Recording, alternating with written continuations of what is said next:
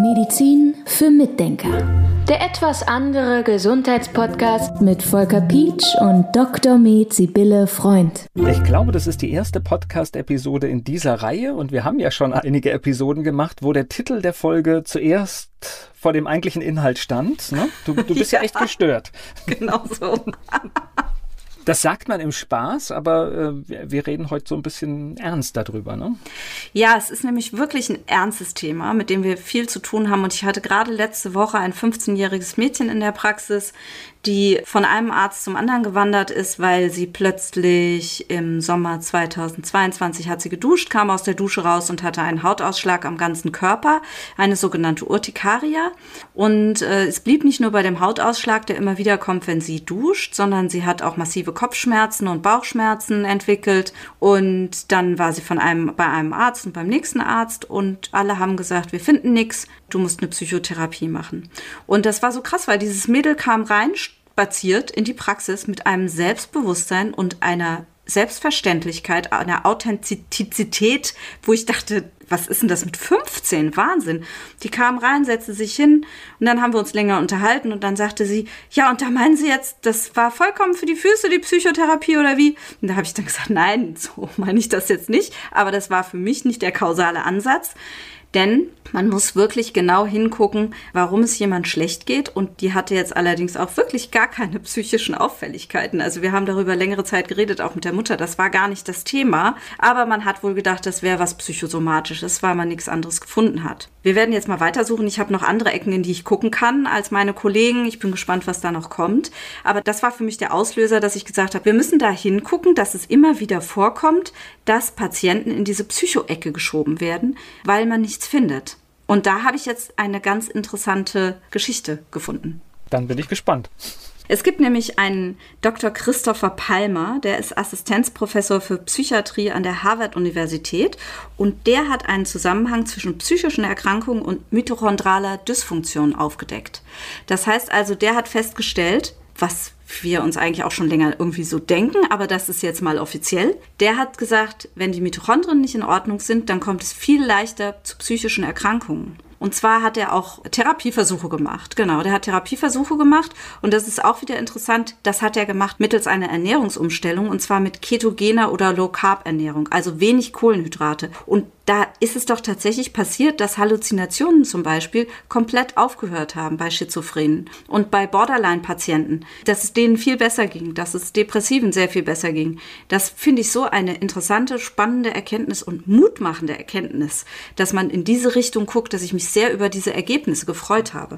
Also er hat sogar festgestellt, dass es Schwankungen im Level der Neurotransmitter gibt. Das sage ich aber auch immer wieder. Ich sage immer wieder, dass wir einen ausgeglichenen Kohlenhydratstoffwechsel brauchen, damit unser Serotonin zum Beispiel gescheit gebaut werden kann. Das, äh, unser Glückshormon, sagt man, obwohl es ein Neurotransmitter ist, also ein Botenstoff im Gehirn. Und er hat dazu übrigens auch ein Buch geschrieben. Das wurde im November 2022 veröffentlicht mit dem Titel Brain Energy. Und da beschreibt er genauer diese mitochondralen Störungen als Wurzel vieler psychischer psychische Erkrankungen. Das hat damit zu tun, dass er wusste, dass ketogene Ernährung bei Epilepsie schon in den 1920er Jahren eingesetzt wurde. Man hat also Kinder behandelt mit Fetten, viel Fette, wenig Kohlenhydrate und hat damit die Epilepsie in den Griff bekommen. Und Untersuchungen zeigen eben, dass die Anzahl der Mitochondrien in den Zellen erhöht werden konnte und deren Funktion auch verbessert werden konnte. Und daraufhin hat er eben gesagt, ich versuche das mit den Patienten, ich gebe denen eine Low Carb bzw. ketogene Ernährung und dann gucken wir, wie es denen geht. Ja, und da hat er diese massiven Verbesserungen gesehen. Schon sehr interessant das, was ich jetzt hier so höre, äh, ich meine, jetzt machen wir ja schon längere Zeit diesen Podcast und du hast auch einen Vortrag in Nierstein gemacht. Mich erinnert das auch so ein bisschen an die Stimmen, die ich zur HPU gehört habe. Ja, sicher, genau so. Und das, ja, da, da verschränkt es sich schon wieder so, ja.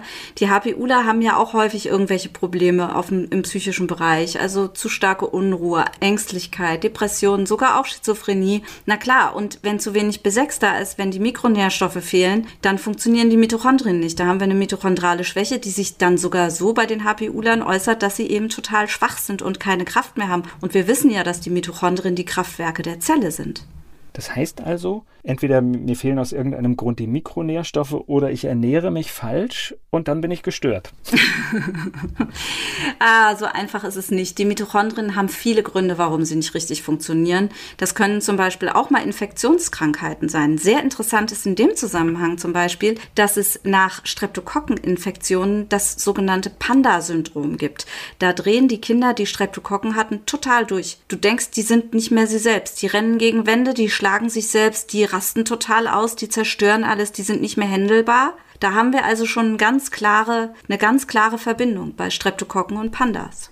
Okay, aber nichtdestotrotz gucken wir auf die Dinge, die wir beeinflussen können, ja. Und jetzt sage ich mal, wenn du tatsächlich aus irgendeinem Grund mal eine Infektion hast, ich weiß nicht, viele Dinge können wir beeinflussen, aber manchmal vielleicht auch nicht. Aber jetzt, wenn wir auf Ernährung gucken oder fehlende Mikronährstoffe, das habe ich ja in der Hand. Also definitiv können wir die Ernährung verändern in Richtung einer ketogenen oder Low Carb Ernährung. Das ist ja schon mal ganz einfach. Und da möchte ich auch mal kurz am nebenbei erwähnen, dass wir jetzt diesen schönen Kurs Essen lernen haben, den ich in der Praxis unbedingt brauche, weil der wirklich so günstig ist, wie unsere Ernährungsberatungen es nie hätten werden können, aber viel gehaltvoller. Und dann ist natürlich auch noch wichtig, dass man sich bewegt ordentlich, dass man ein bisschen Sport macht, dass man viel schläft, dass man für sich sorgt, dass man möglichst dem Stress ausweicht, denn das sind alles auch Faktoren, die den Mitochondrien schaden. Und dann eben auch Infektionskrankheiten, Giftbelastungen und so weiter. Wir müssen also die Entgiftung immer stärken. Aber was mir dazu auch noch einfällt, was auch ein wichtiges Tool sein kann, wir können also erstens mal eine Diagnostik der Mitochondrien machen. Wir können den sogenannten BHI machen, Body Health Index. Da werden die Mitochondrien von vorne bis unten durchgecheckt. Wir gucken, wie ist die ATP-Produktion, wie viel Sauerstoff verbrauchen die, wie ist die Reservekapazität, also wie schnell können die noch irgendwie doch noch irgendwas leisten, wenn man ganz schnell starten muss und so weiter. Also man könnte ein BHI machen den untersuchen und wenn der schlecht ist bei einem Patienten, der psychische Probleme hat, dann wissen wir, dass da auch die Mitochondrien mit im Spiel sind. Es kann natürlich immer sein, dass jemand auch traumatisiert ist, logisch, ja, und dass dann zwei Sachen zusammenkommen. Man kann ja zum Beispiel auch durch eine Traumatisierung so gestresst sein, dass die Mitochondrien in die Knie gehen und man dann in der Folge eine Depression entwickelt, zum Beispiel, ja. Also das macht für mich schon Sinn. Und dann könnte man zum Beispiel auch überlegen, ob man nicht so ein Höhentraining macht. Das wäre auch noch eine Option, dass man eben die schlappen Mitochondrien, die jetzt wirklich fertig wichtig sind, aussortiert und die guten Mitochondrien zum Wachstum animiert. Das heißt aber, wenn so eine psychische Störung oder die vielleicht so gerade auch beginnt, ja, oder man merkt das, dann ist es eigentlich wichtig, dass man als Patientin und Patient aufgeklärt ist, um einfach auch gewisse Dinge einzufordern, bevor vielleicht tatsächlich eine Behandlung in die völlig falsche Richtung geht.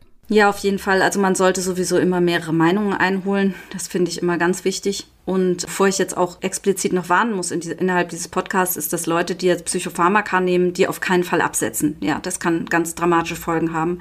Also das wäre vollkommen falsch. Das müsste man auch im Einzelfall besprechen. Manchmal sind die ja auch wichtig. Es ist nur eine andere Herangehensweise und ich finde es wunderbar, dass hier endlich gezeigt wurde, dass man das auch verifizieren kann und dass die Mitochondrienunterstützung wirklich sehr, ein sehr wertvolles Tool sein kann, um psychische Probleme zu bearbeiten. Medizin für Mitdenker. Der etwas andere Gesundheitspodcast mit Volker Pietsch und Dr. Med Sibylle Freund.